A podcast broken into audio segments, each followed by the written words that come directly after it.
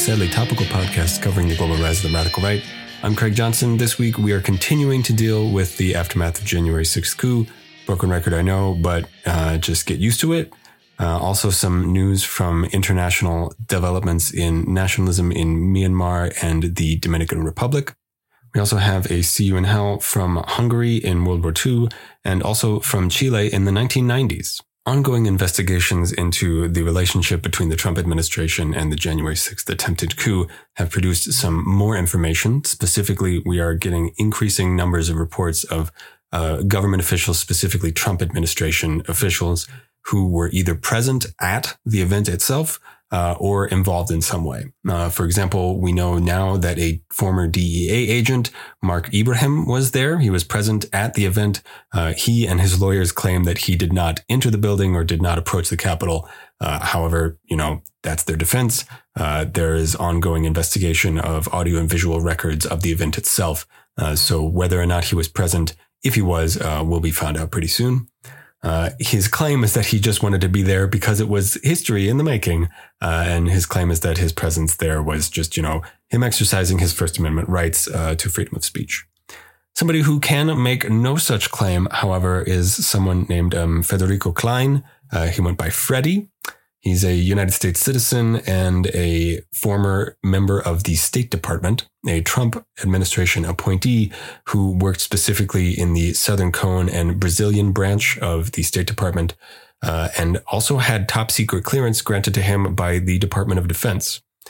He got this political position because he was an aide to Trump's 2016 campaign, uh, and you know, campaign officials just called the State Department and said, like, "Hey, you got to give this guy a job." Uh, the State Department did not want to, um, and so they stuck him where they didn't think that he would be able to do anything bad. Uh, this like relatively peripheral branch of the State Department.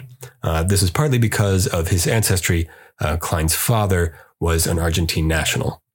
Uh, the people in the Department of State that uh, spoke with the New York Times correspondent that broke this story have said that his work was uninteresting and that, you know, they don't really remember him for any of his professionalism, uh, but that they do specifically remember him for his extremely virulently right wing politics.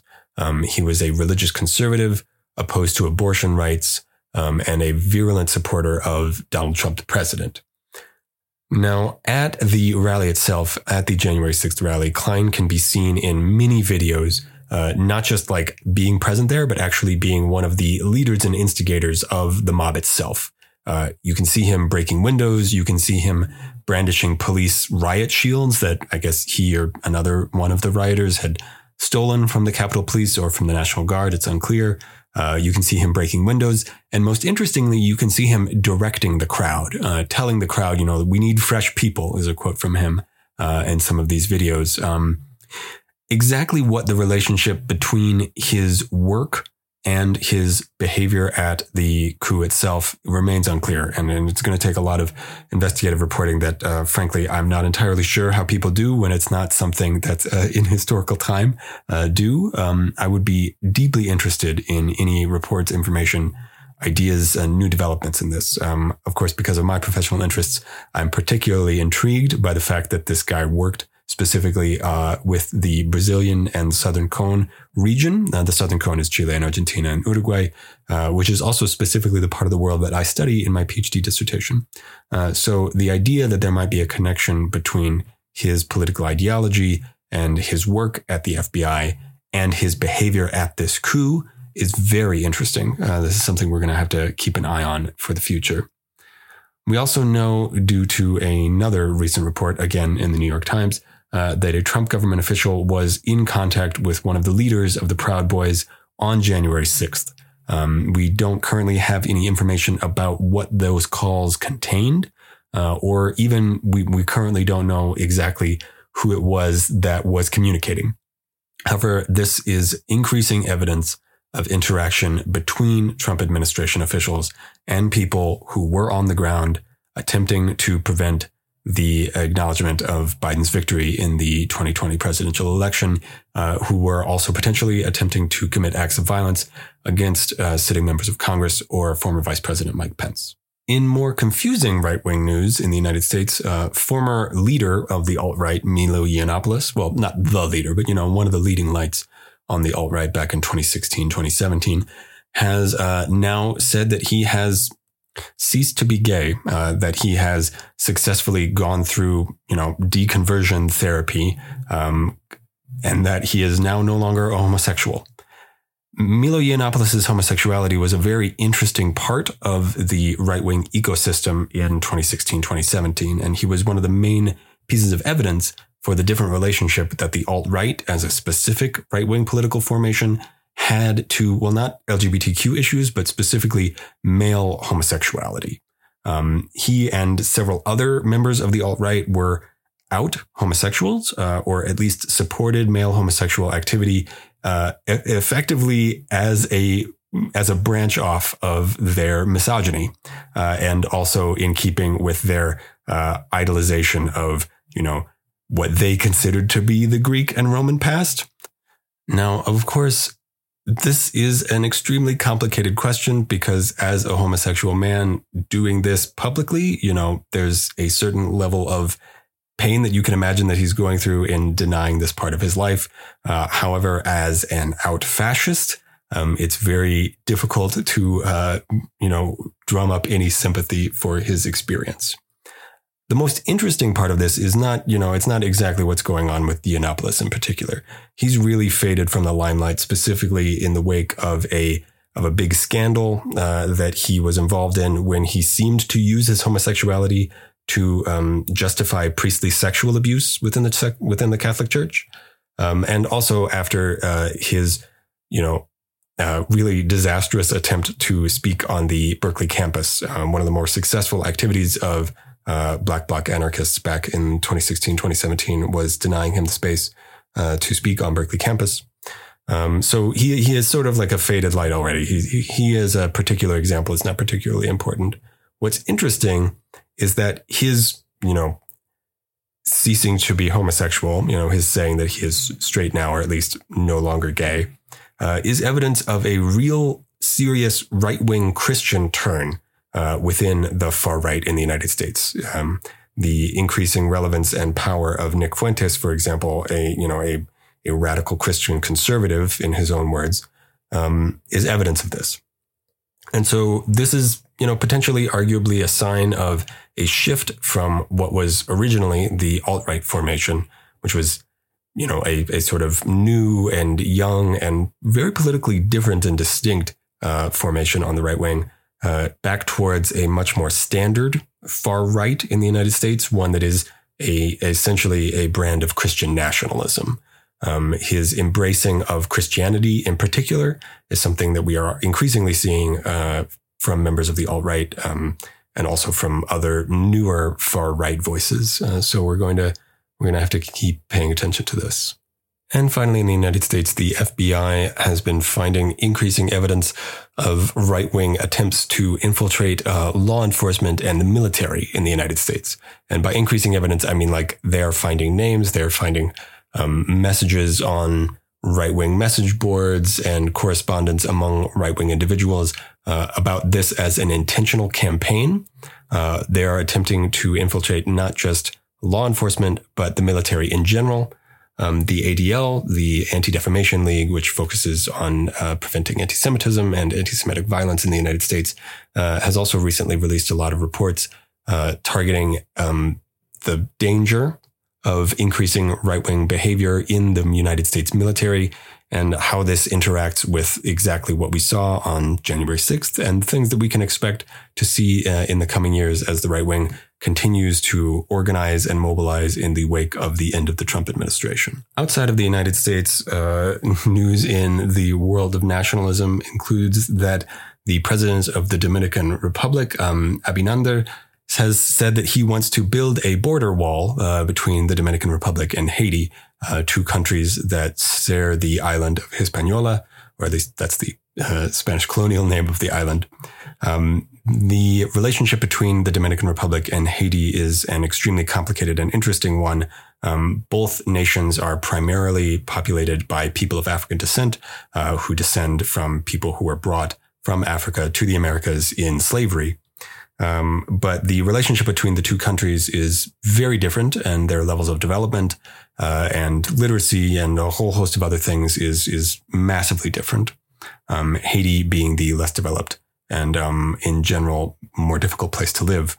Uh, and so his rhetoric uh, regarding Haitians is very similar to uh, the kind of rhetoric that uh, people from the United States should remember coming out of the former president Donald Trump, uh, as is the specific tactic deciding that he wants to build a border wall.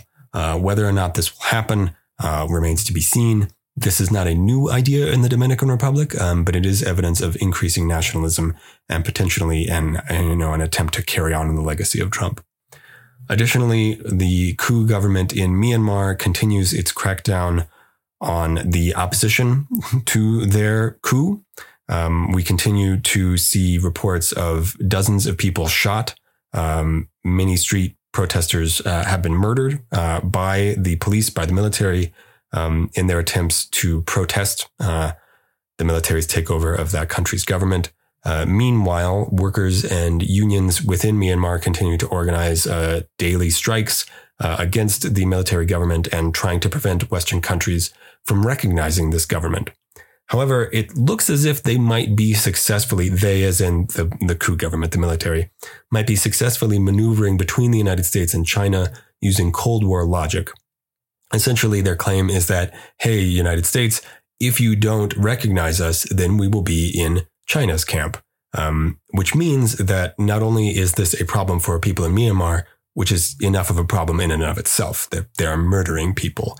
Um, this is also a problem on the international stage because it uh, a return to a particular insidious Cold War logic that saw, for example, in the United States, um, in the United States' relationship to many Latin American countries, a, a you know, an impulse to recognize right wing military governments in order to prevent what they saw as, you know, the potential for left wing governments to be supported by or to support the Soviet Union. Going to conclude this week's episode with our recurring segment, See You in Hell, that celebrates the death of important right wing figures in history. Uh, the first one is not a figure per se, but a regime. Uh, the Pinochet government ended this week in history, March 11th, 1990. It concluded after Pinochet voluntarily left office uh, following his loss in a plebiscite over his continued presidency. Uh, so the people of Chile were offered a choice. Do you want Pinochet to continue to be the president or do you want literally anything else? Uh, and Pinochet lost uh, by about 10 percentage points, which is a pretty serious failure uh, considering how successfully he had maintained power in that country um, for almost 25 years at that point. He was succeeded by Patricio Aylwin, a Christian Democrat who took office on March 11th, 1990, becoming the first president uh, elected in Chile uh, since uh, the election of Salvador Allende uh, in 1970. Of course, the Pinochet regime as such didn't exactly end in 1990. Uh, the constitution that his government promulgated in 1980 remained in effect in Chile up until this day uh, with, with amendments. Uh, however, very recently, last year, the people of Chile voted to change that constitution to have a new constitutional convention and finally do away with this document that was one of the last official uh, evidences of the dictatorship's hold over the structure of that country's government. Finally, the right wing figure who died this week is a man named Ferenc Szalasi, um, he's Hungarian. I deeply apologize to any speaker of a Slavic language uh, for my inability to pronounce Slavic names and words. Uh, he held office in Hungary as the prime minister of, you know, the, the head of state and the head of government in Hungary uh, after the Germans installed him essentially as a puppet PM. Uh, he was the leader of a local Hungarian fascist organization, the Hungarian Arrow Cross, which was effectively in opposition to a another right wing figure that I've talked about recently on this podcast, Miklos Horthy. Uh, Horthy opposed the Arrow Cross because, well, essentially he was a you know more conservative leaning right wing figure, whereas the Arrow Cross was a very transparently fascist organization. Um, became the prime minister after Horthy escaped Hungary uh, and you know landed in Portugal, as I noted in a previous episode. Uh, and when in office, he participated in the Holocaust. He deported some 10 to 12,000 Jewish people to camps operated by the Germans uh, to their deaths.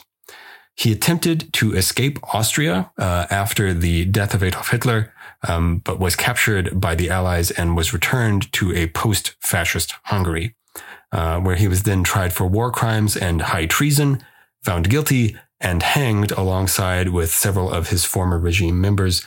Uh, this week in history, March 12th, 1946. Uh, so to both the Pinochet government and Szalasi himself, uh, we say, see you in hell. All right, that was this week's 15 Minutes of Fascism, a sadly topical podcast covering the global rise of the radical right.